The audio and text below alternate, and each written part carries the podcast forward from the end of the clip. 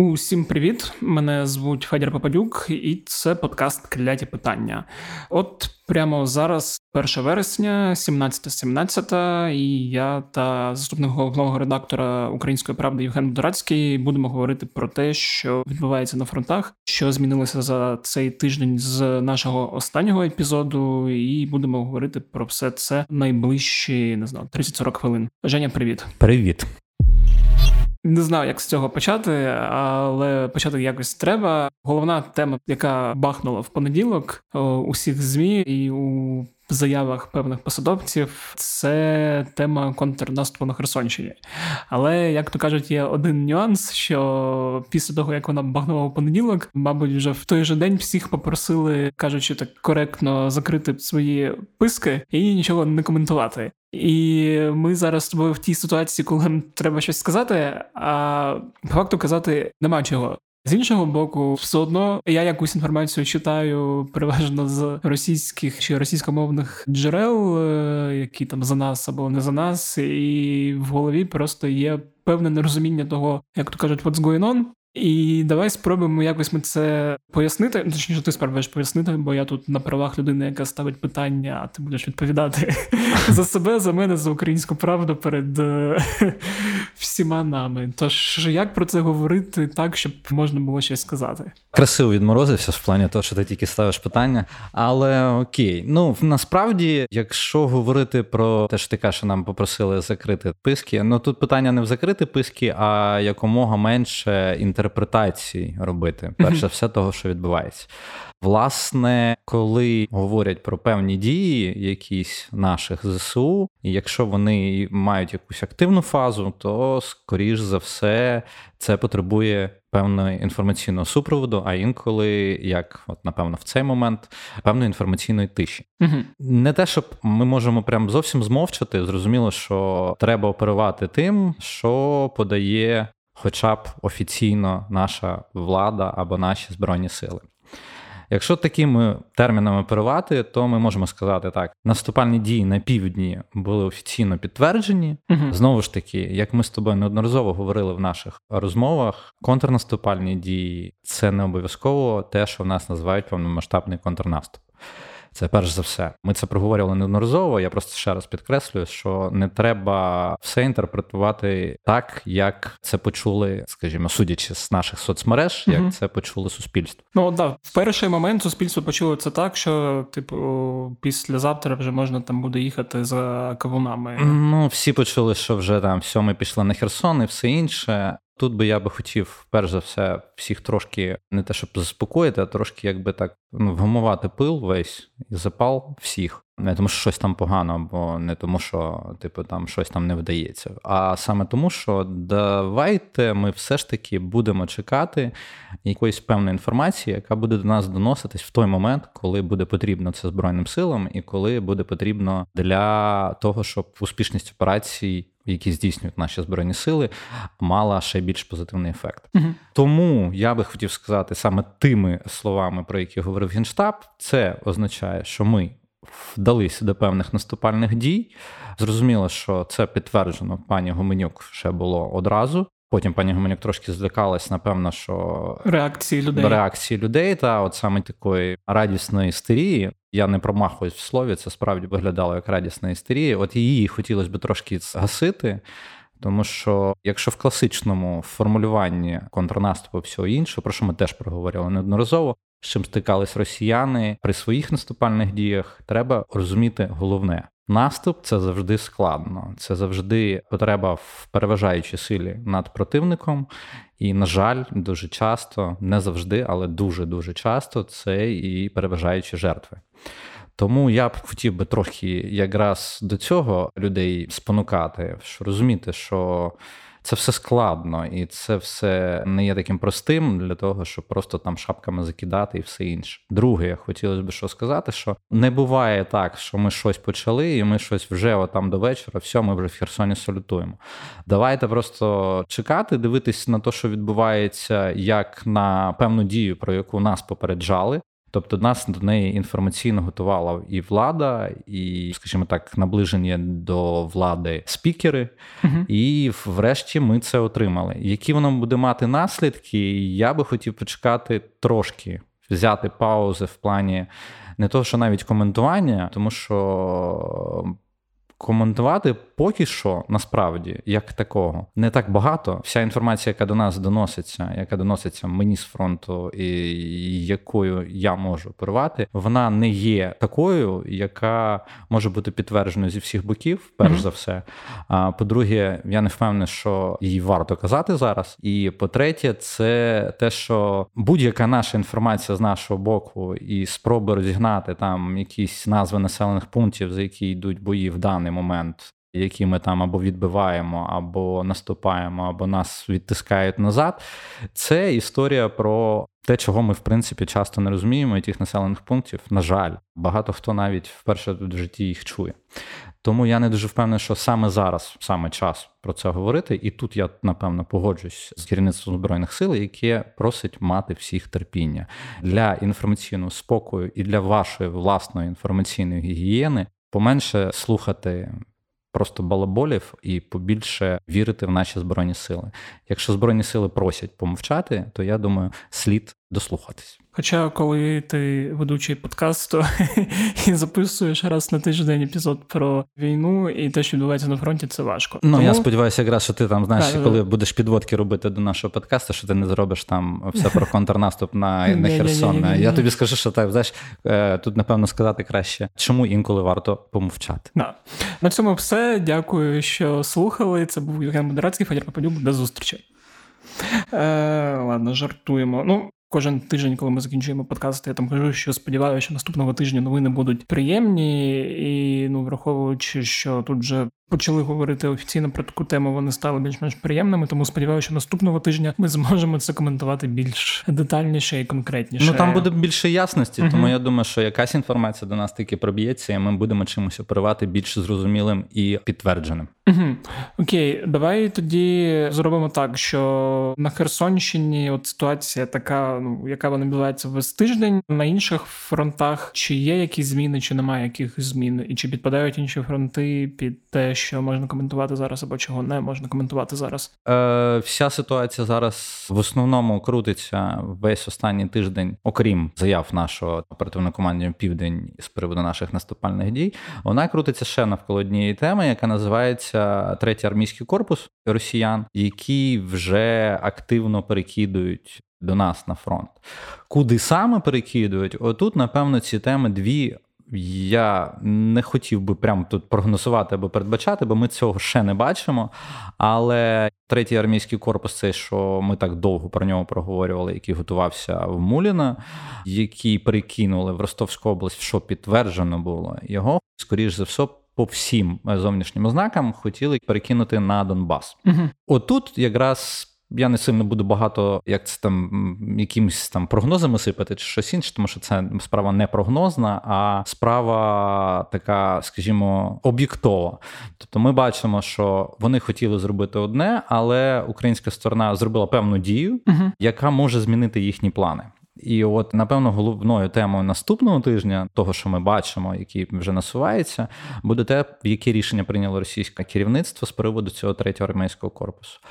Третій армійський корпус, як показує все, що ми бачимо, скажімо, як досипається певна інформація з фронту, він вже в певних частинах якимось чином в нас вже починає бути задіяний. Не весь, але є. І от саме з цієї інформації доволі цікаво, що купа непідготовлених людей. Та взагалі, якщо говорити про весь корпус, там здається, вони не змогли набрати десь е, близько 15, здається, якщо не помиляюсь. З того, що долітає саме з інформації, яку, скажімо, в основному якраз більше показують не так наші, як наша розвідка теж підтверджувала, але теж вона так говорила, що ми десь приблизно собі уявляємо, що вони десь за штатним розписом своїм і всьому іншому там 15 з копійками тисяч людей зібрали. По тій самій інформації розвідки і всього іншого, у нас йде історія про те, що справді це не дуже підготовлений такий матеріал людський, про що ми говорили теж в попередніх випусках про те, що багато там з колоній, е, людей на контрактах, яких ледь не заманювали туди. За Закрий кредит своїм тілом. Так, закрий кредит своїм тілом, все інше. Тобто і мотивація там доволі така крихка, скажімо так, що з цього боку нас не може не тішити, uh а з іншого боку, нас не дуже може тішити така історія, що ми вже бачили ту техніку, яку цьому корпусу дають. Тому ми мусимо говорити про те, що так, можливо, там не підготовлені люди але там доволі підготовлена техніка. Uh-huh. І які б не було непідготовлені люди з підготовленою технікою, воно все одно натискати на кнопочки і все інше, і техніка буде їхати. А техніка буде їхати, техніка нова. Там про нову техніку, якщо казати більш детально, це танки. Ми бачили там і Т-80, і Т-90 з того, що я останніх бачив, поколінь. Бачили і піони, бачили. Ну, з того, що показували по відкритих джерел, то що фіксували там волонтери з українського, з російського боку, з того, що бачили. Мова йде якраз про непогану техніку для доволі слабко підготовленого персоналу. Саме ця техніка є нашою найбільшою проблемою, uh-huh. тому що ця техніка знову, якби знаєш, в переважаючому а, кількості проти нашої техніки, і це не дуже добре. Тому от тут би я би не закидував знову ж таки шапками, що типу вони не підготовлені. Тому що навіть не підготовлена людина при хорошій техніці, якщо вона вміє, хоча б базово нею користуватися, може скласти доволі великі проблеми. І от це якраз це головна деталь, яку я хотів би по цьому третьому армійському корпусу підкреслити, тому що ми будемо з ними стикатись, напевно, вже дуже скоро. Єдине, що хотів додати, теж ну, з того, що я читав тому різних Conflict Intelligence Team про цей армійський корпус, про те, що ну, по-перше, що там, я так розумів, не укомплектований він до кінця, тобто все, що вони набрали, це максимум. І по-друге, про рівень підготовки, як ти сказав, як вони там кажуть, що підготовка не дуже і тойвої, якраз в контексті з цієї сучасної техніки, і з того, що там вони писали чи говорили було незрозуміло, хто може цією технікою управляти нормально і наскільки їх там навчили ці кнопочки, про які ти кажеш, натискати. Це якщо говорити про це армійський корпус і поєднувати ситуацію на півдні, от побачимо ми, чи вони поведуть їх на південь, скажімо uh-huh. так.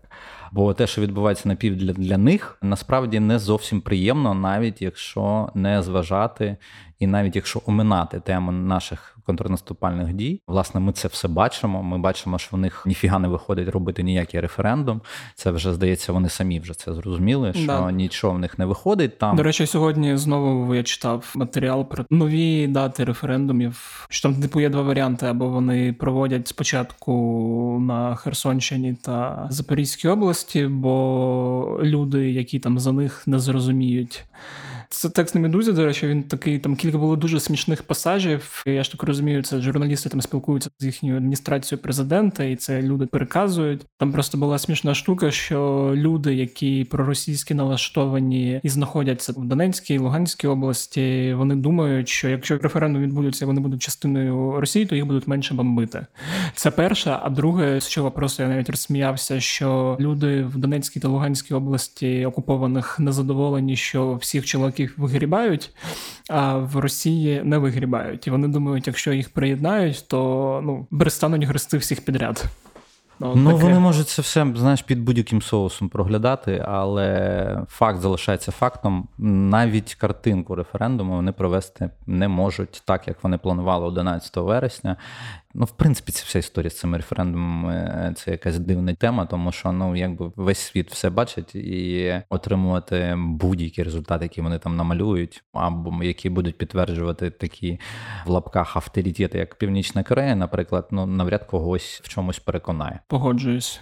Там ще теж було про маніпуляції, в які вони будуть задіяти, відкрити один-два участки, щоб туди стояли великі черги, які будуть робити картинку.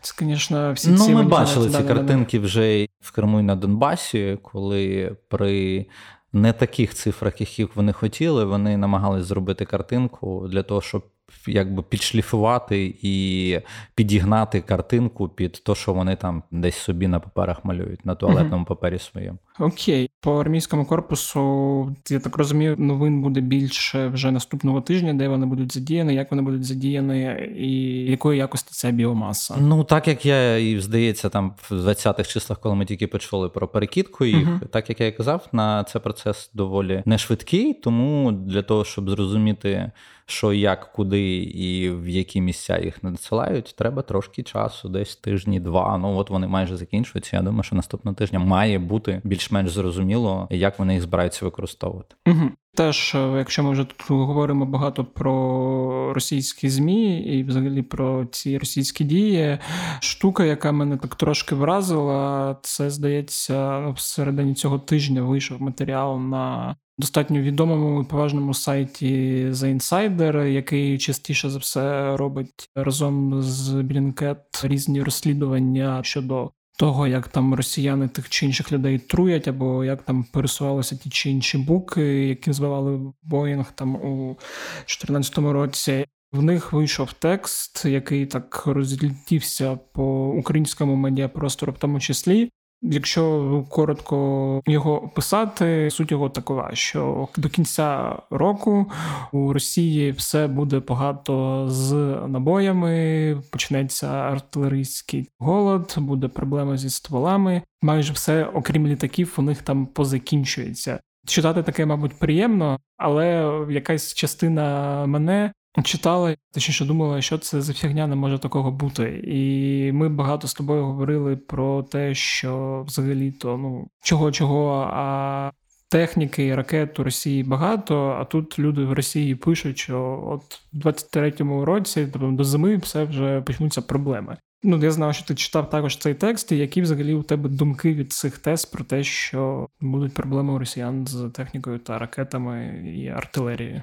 Коли ми говоримо про озброєння, перш за все, доволі складна історія часто буває, тому що цифри, які показують часто оборонні відомства таких закритих країн в цьому плані, як Росія, наприклад, ми самі не показуємо своїх, тому що це є одна з стратегій оборонних всіх штук щоб все показувати. Ну це прям щоб всі тебе вивчили, просто це не зовсім потрібно. Цей текст, якщо ну напевно саме ставитись до The інсайдера як тих людей, які дуже довго критикують Росію, і якось можна назвати опозиційним російським змі, і те, що там купа розслідувань з білінкетами, теж доволі якимись авторитетними виданнями співпрацюють. Перш за все, слухачам треба сказати, що е, в тексті, якщо в двох словах, там ведеться підрахунок того як і що вони витрачають в Україні, і як і що вони можуть виробляти в рік. Uh Тобто там йшлося про артилерійські снаряди, і про снаряди до РСЗВ, і ракети. Загальний підрахунок того, що виглядає, типу, начебто, адекватним, зрозумілим, тобто цифрики, але мені чомусь видалось на те, що цифри підігнані під кінцеву ціль. Ну знаєш, коли як інколи пишуть наші колеги, uh коли я хочу написати текст, який підтвердить те, підтвердить мою тезу. uh Знаєш, да, от да, мені дуже сильно здалося, що це саме текст, який підтверджує тезу людини, яка була в голові. Я не знаю цієї людини, я не знаю цього автора, я не можу сказати про його фаховість. Там все може і виглядати так по цифрах підігнано там нормально, і все, начебто, у висновку виглядає, що так до нового року вистрілюються. Але навіть якщо умовно брати за базу, то що ті підрахунки більш-менш адекватні, там не враховано нічого з того, що називається партнери. uh У Росії вони все ж таки є. І будь-яких снарядів всього іншого є купа у партнерів російських. І в них є заводи, які вони можуть трошки пришвидшити, прискорити і підігнати під свої потреби. Я поки що на даний момент можу тільки сказати, то, що поки що цей текст і оця історія про те, що ми побачимо до кінця 2022 року повний там знос російської техніки і снарядний голод, угу. Мені поки вона видається трошки з рівня. Не зовсім фантастики, але поки що воно не підтверджується навіть на фронті. Хоча ми спостерігаємо, що російський запал ракетний, як мінімум, трошки підвпав. Але ми не можемо стверджувати, що це саме через ракетний дефіцит.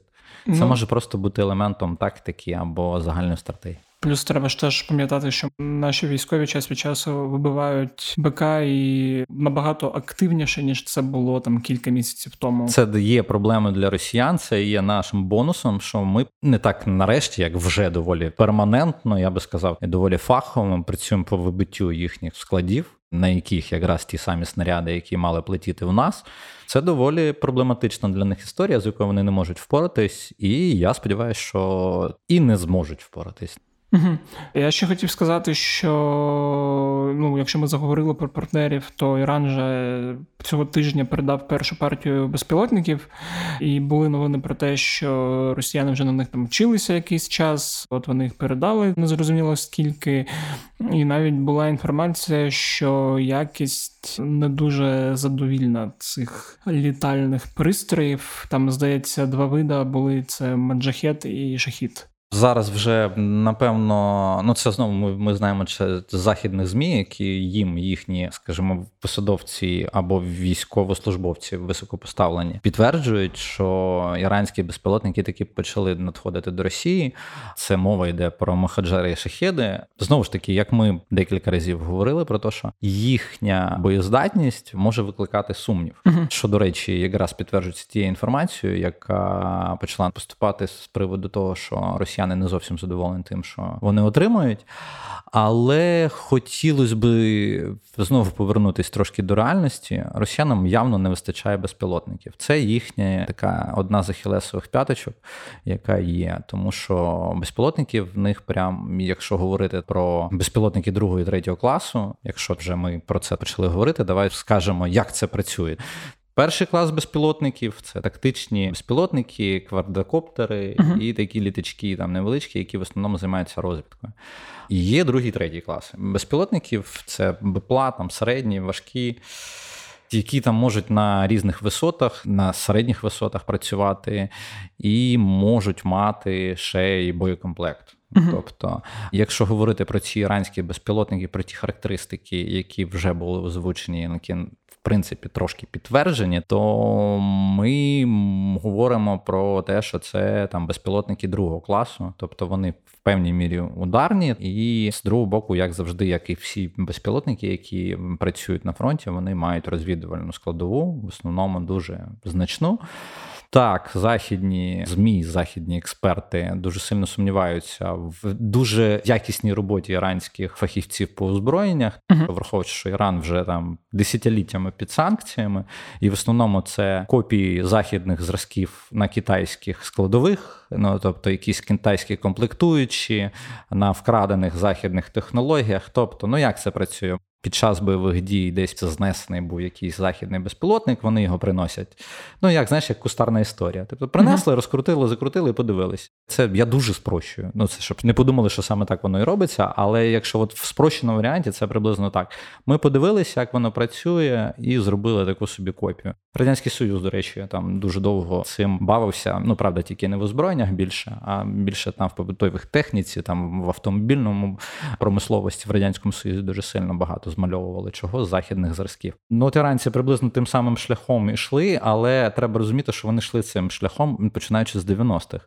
У них ці програми працюють доволі довго, і тому скидати з радарів те, що вони можуть виконувати певні функції, не слід. І взагалі не варто там ставитись до того, що це прям ну там туфта якась, яка буде погано працювати. Так, вона може працювати не так, як зовсім хочуть росіяни, але вона явно буде працювати краще, ніж то, що в них працює зараз. Тобто, якщо в них дефіцит цих апаратів і вони їх отримують від Ірану, то як мінімум це ускладнення для наших військ, і про це треба згадувати, а не тільки про те, що вони там поганої якості. Ми теж про це вже якось говорили.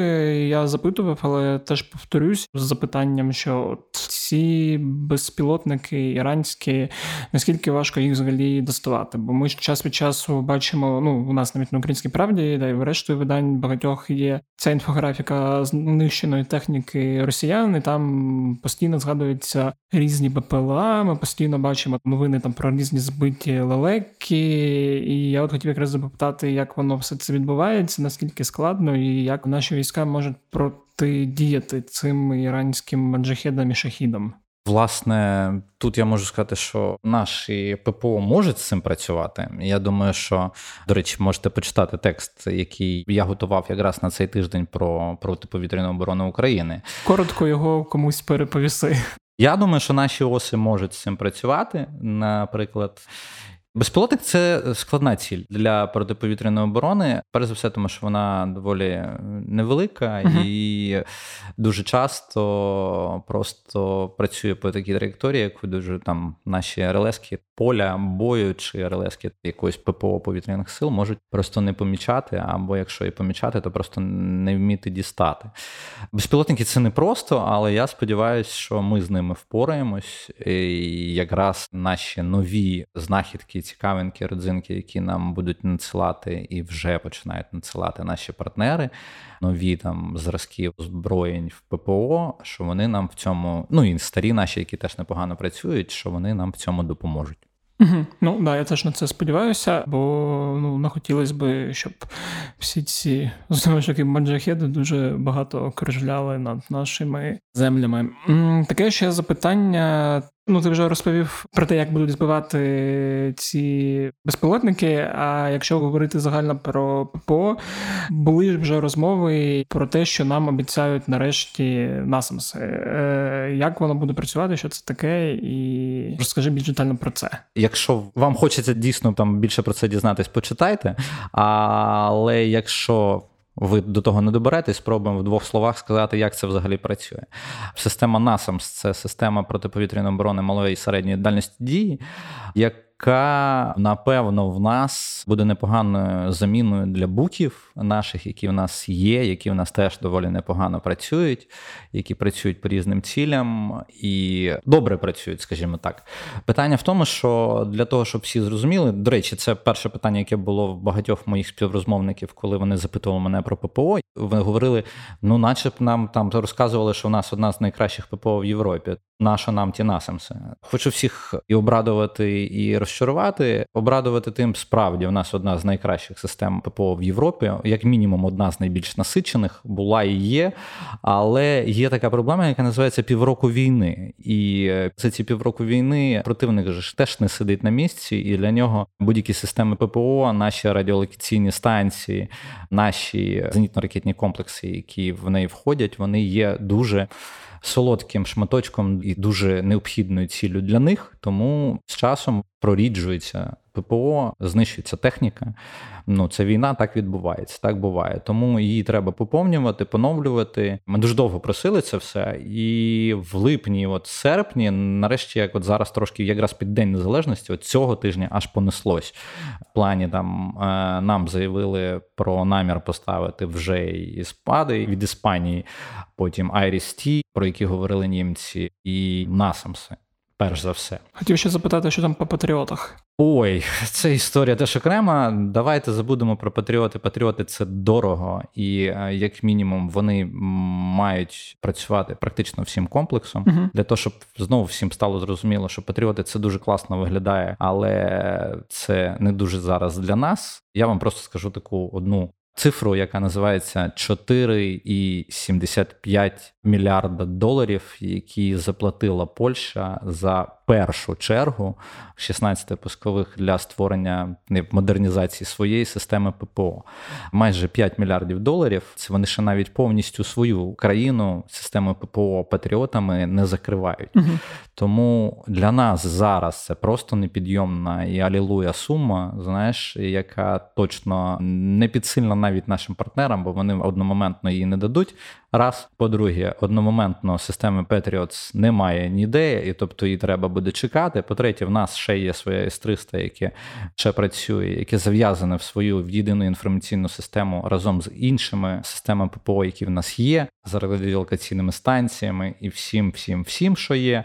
Тому ні патріоти, ні те, що в нас люблять говорити, ні золотий купол, про який теж в нас багато хто мріє, не розуміючи, що Ізраїль доволі невеличка країна, і система залізний купол в принципі не працює по тим ракетам, які по нас летять з російського боку. Вона це офігенна система, але вона справді нам просто не підходить так само.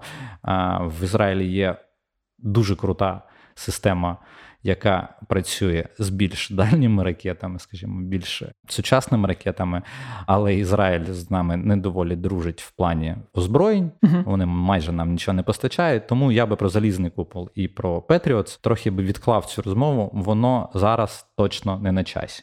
А якщо повертаючись до насамсів, насамси чим круті, тим, що вони доволі оперативно працюють, у них доволі швидка система розгортання, доволі непогані релески Sentinel, з якими нашим доведеться теж навчитись працювати. Тому насамси ми можемо побачити у нас на фронті, напевно, не одразу.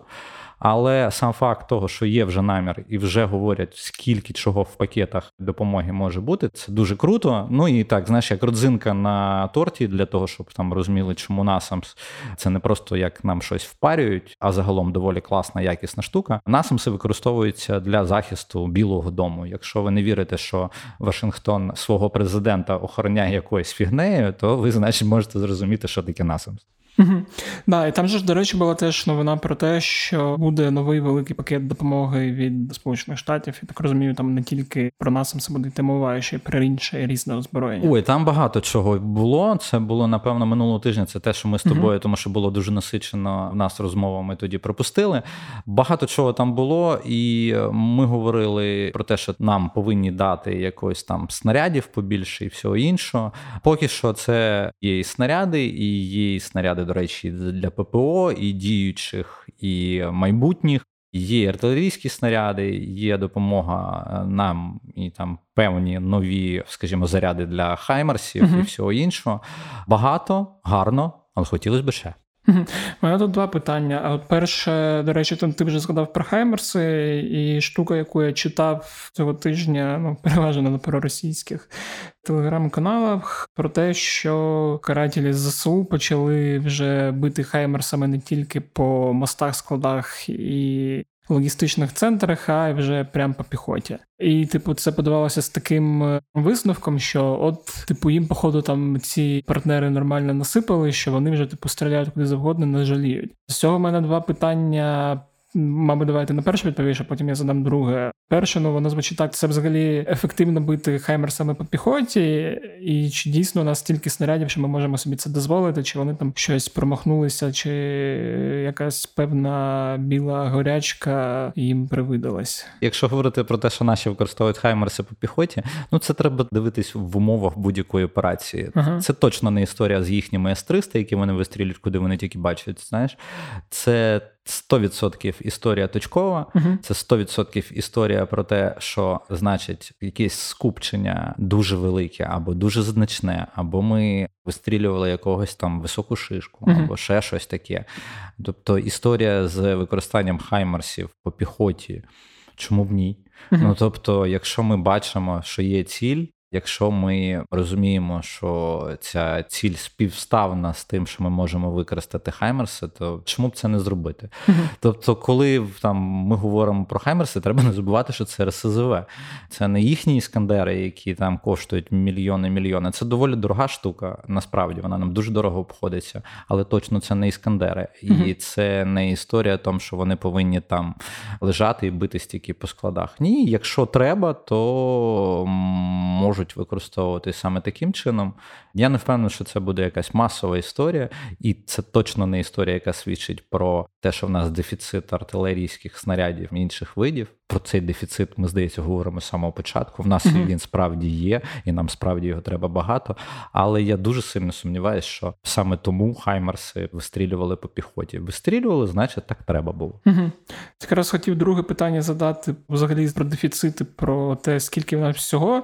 Ти там сказав, що там нам зараз партнери багато передають, але треба більше.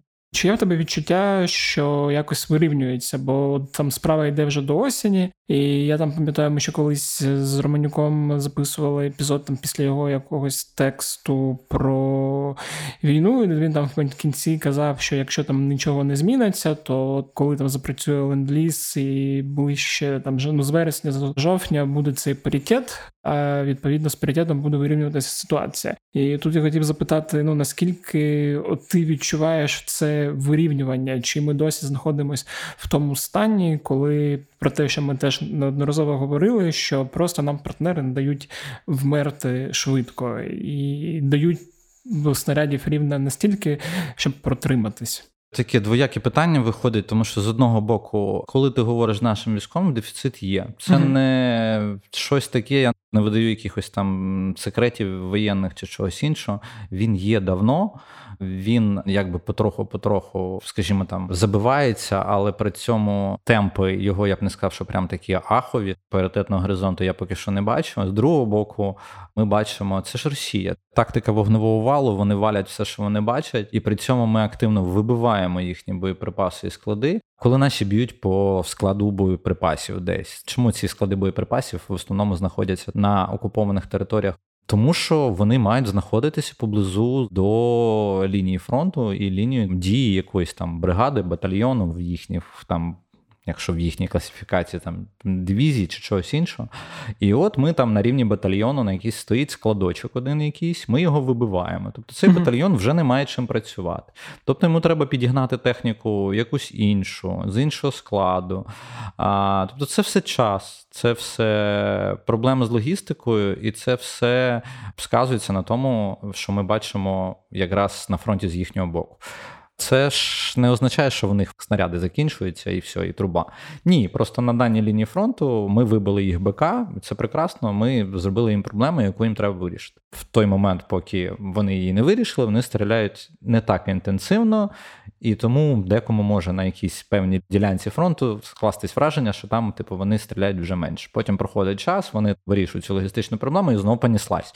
Ну тому сказати про якийсь паритет, поки про паритет, на жаль, говорити дуже рано. Угу. Що хотів запитати про те, от ми сьогодні, поки записуємо цей епізод, зараз десь у місті Енергодар окупованому представники МАГАТЕ гуляють по Запорізькій атомній електростанції, яку я так розумію, окупанти дуже добре підготували, вичистили, щоб показати, що тут все хорошо, і це все Україна нас обстрілюють, і техніки тут ніякої немає. Взагалі, ми за мір і безпеку. От хотів запитати тебе якраз в контексті всього, що відбувається зараз там навколо Запорізької АЕС. Ми вже теж про це говорили, і на один подкаст я записав.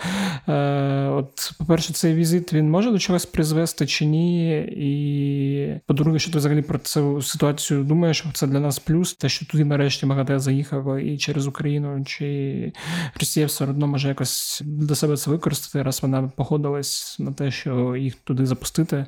А ми знаємо, що просто так вони ні на що не погоджуються. Ну, власне, ми бачили то, як вони їх туди запускали. Запускали вони їх з проблемами, ледь не тримали в чергах, не обіцяли, що вони будуть на загальних підставах заїжджати.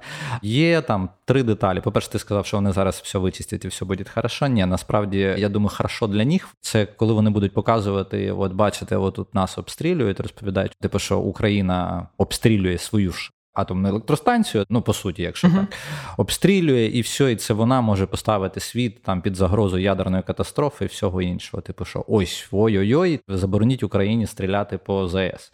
Власне, і те, що вони робили це напередодні, те, що ми бачили, що вони там вже заявляли вчора, сьогодні, що ледь там не декілька сотень якихось диверсантів там зловили, які хотіли якісь теракти. Ну то просто в стилі Росії, просто інформаційний шум для того, щоб ці експерти МАГАТЕ, коли приїдуть, щоб вони вже були накручені, щоб вони mm-hmm. вже чекали, що тут зараз їх будуть обстрілювати, чи ще щось, що типу тут Україна зовсім збісилася і щось таке робить. А експерти МАГАТЕ, перш за все, що потрібно сказати, щоб не дуже якісь очікування були там і в наших слухачів, і взагалі, експерти МАГАТЕ, перш за все, це спеціалісти з ядерної енергетики.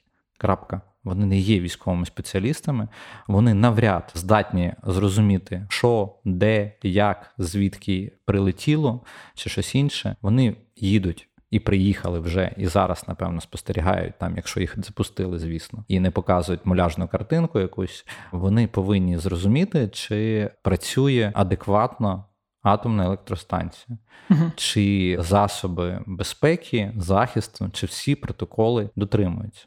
Перший протокол, який має бути дотриманий, це має працювати той персонал, який сертифікований працювати на атомній електростанції. Це український персонал.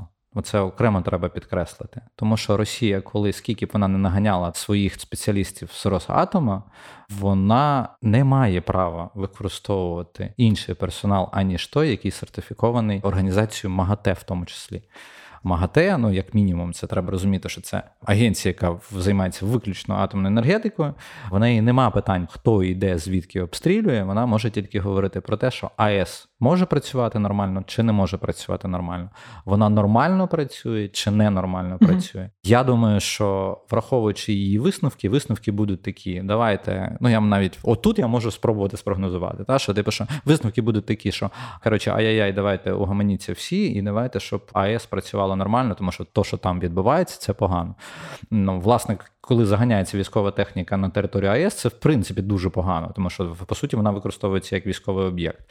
Але враховуючи, що МАГАТЕ сама по собі не є тією організацією, яка мусить вирішувати, хто винен то я думаю, що її висновок може бути таким, який не дуже потішить ні одну, ні другу сторону. uh Тому що ну вони скажуть, що типу, що давайте жити дружно і давайте атомну енергетику відсунемо від гріха подалі для того, щоб ви в своїх там військових якихось діях максимально забули про атомну станцію. Без питань про неї можна забути, хай росіяни виведуть звітом війська, і можна забувати про атомну станцію, хай вона собі спокійно працює. Але ми цього не отримуємо. А для того, щоб щось гучніше сказати, МАГАТЕ треба буде звертатись до інших міжнародних організацій, перш за все до ООН. А в ООН в Радбезі ООН е, є Росія, яка має право вето, тобто ні до чого. Єдиний важіль, який може статися, такий прям гучний, гучний, про який мені якраз розповідали спеціалісти з ядерної енергетики, це той, що, наприклад там найкатастрофічніше для росіян може бути це призупинення участі Росії там в МАГАТЕ. Це як знаєш, як жовта картка, як тимчасове вилучення в хокеї. Знаєш, що це б'є по авторитету і міжнародному іміджу, враховуючи, що Росія продає свої твели, тобто є експортером матеріалів для ядерної енергетики світової. Це може бути для неї значним ударом. Але мені здається, що в даних умовах на жаль, до такого не дійде. uh Тобто доволі скептично ставлюсь до того, що вони можуть подивитися. Я сподіваюся, тільки єдине, що вони трохи угаманять цю всю істерику, яку розганяє Росія довкола ЗС. Окей. І останнє, і це теж пов'язано трошки з ядеркою. Давай поговоримо про Білорусь, як завжди. І перше, що я хотів почати, і ще запитати, це якраз заяви сьогоднішньої Лукашенка, і це здається не перші заяви про те, що вони хочуть, щоб Росія дала їм ядерну зброю. Там мова ще йде не про стратегічну, а про тактичну, бо раптом, що там Америка через Польщу їм що робити. Ну я розумію, наскільки я там, коли робив подкаст українських 90-х про якраз ядерне роззброєння, що те, що просить Білорусь у Росії, і якщо Росія погодиться і це дасть, це буде взагалі тотальним порушенням всіх міжнародних без'ядерних угод, які підписували всі сторони, і Україна, і Росія, і Білорусь, і там інші країни колишнього радянського союзу. Бо коли ти країна, яка не можеш володіти ядерною зброєю, в тебе на літаках висять по кілька ракет з ядерними носіями. Це вже новий рівень ядерного тероризму, про який можна говорити. Що ти взагалі думаєш про ці заяви? Чи це якийсь певний бред, чи цей певний бред може мати під собою якісь, так би мовити, обставини? Ну, я думаю, що це лякалки в стилі Лукашенка. Знаєш, тобто, це ж вже яка? Це вже ж друга чи третя заява по ядерній зброї. Причому він договорився сьогодні до того, що Берія і Сталін молодці. Ну, це прям верх всього Лукашенківського ідіотизму і заявляти, що вони молодці, тому що вони ядерною зброєю колись е, Вкрали якби, у американців. Ну скажімо так, в лапках виготовили, виробили самі в радянському союзі, і це типу дуже добре, тому що вона таким чином захистить Білорусь, яка сама ядерної зброї не має. І при цьому він це ж сказав, що він попросить у Путіна. а Раптом, якщо щось станеться, то Путін розгляне можливість, бла бла бла. Ну як типу, що ядерна зброя в нас буде, і при цьому він же ж тоді і заявив, що на їхні сушки вже можуть прикріплювати ядерні ракети, якісь теж тактичні і все інше. Ну це прям в стилі великих лякалок. Я не знаю правда кого він намагається налякати таким в заявах Лукашенка, які пролунали останнім часом. Мене більше насторожує, скажімо так, заява про командно-штабні навчання в Білорусі, які мають відбутись десь через тиждень, там з 8 по 14 вересня, мене дуже сильно насторожує тема їхніх навчань, яка проголошується таким чином, що введення маневреної оборони з подальшим переходом у контрнаступ та звільненням територій, тимчасово захоплених противником. Власне, це звучить так: типу, що це вони будуть навчатись визволяти території, угу. враховуючи, що вони навіть наступи на територіях, як і Росія, називають визволенням, то це така заява, яка змушує насторожитись трошки. Але як сказала наш там генштаб, пан Громов запевнив, що. Ніяких розкладів, що ми будемо якимось чином дивитись закритими очима, не буде, тому ЗСУ до цього готові. Якщо раптом в Білорусі прокинеться бажання погратися, то наші ЗСУ, я думаю, дуже швидко їх поставлять на місце. Окей, думаю, тоді на цьому можна завершувати. В принципі, так вже багато про все поговорили. І ще раз повторюю, що сподіваюся, що наступного тижня новини будуть. По-перше, більш такими, про які можна говорити не просто загальними словами, а по-друге, більш позитивними та обнадійливими. Дякую, Женя, за цю розмову. І дякую всім, хто слухав цей подкаст. Сподіваюсь, вам було цікаво. Якщо так, то ви можете шерити його у своїх соцмережах, ділитись зі своїми ближніми, можна і не ближніми, можна з дальніми, тобто ділитись з ким завгодно. Хай всі слухають, всі радіють, всі щось корисно для себе дізнаються. Також можете поставити подкасту кляті питання оцінку в Apple Podcasts і написати там якийсь комент. Все читаю, і цього разу я намагався не угукати, коли Женя мені щось сказав. І також ви можете ставити оціночки в Spotify, це теж впливає на результати прослуховувань. Нагадую, що подкаст «Кстати, питання доступний буде Apple Podcast, Google Podcast, SoundCloud, Spotify, інші подкаст-платформи. І всі подкасти ви знайдете на сайті Української правди в розділі подкасти. Не забувайте донатити на ЗСУ, фонд Повернись живим, фонд Сергія Притули, інші ініціативи, які збирають то тут, то там. Все потрібно, все на часі, особливо зараз, коли всі говорять про те, про що не можна говорити. На цьому все з вами був Фадір Пападюк. Почуємось наступного тижня і бувайте здорові!